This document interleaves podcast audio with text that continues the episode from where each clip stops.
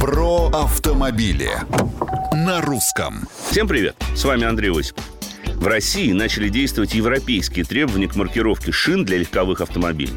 Уж не знаю, заметили вы или нет, но приглядеться к стикеру, который наклеивается на любую новую покрышку, стоит, поскольку он содержит массу полезной информации. Мы привыкли различать размерность покрышки и скоростной индекс. Без этого никак.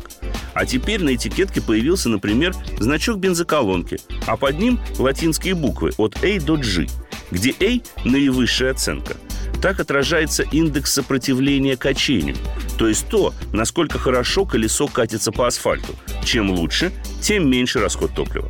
Аналогичным образом, под символом дождя, отражается информация о длине тормозного пути на мокром покрытии со скоростью 80 км в час.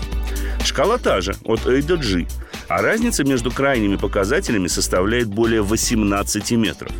Ну и, наконец, шумность покрышек. О них рассказывают деления рядом со значком динамика. Одно означает минимальный уровень шума, три – предельный, при котором, например, в Европе эксплуатировать шины уже нельзя. Иными словами, подбирая новые покрышки, посмотрите на все возможные маркировки. И помните, что автомобиль имеет всего 4 точки опоры. Это шины. И потому экономить на них не стоит.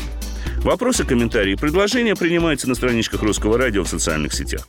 А с вами был Осипов про автомобили на русском.